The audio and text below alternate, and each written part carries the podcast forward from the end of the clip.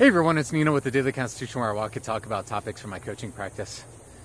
When we have big dreams, they sometimes seem unattainable because there's so much to do to try to achieve them. And one way to start approaching them is to find five steps to make them happen. Find break it down into five steps.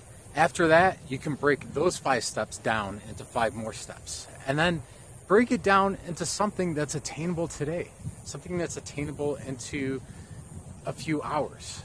And that way you can start moving towards it and you can see the big picture and then bring it down into something that's achievable today or in a few hours. If you like this, please share it. Have a great day.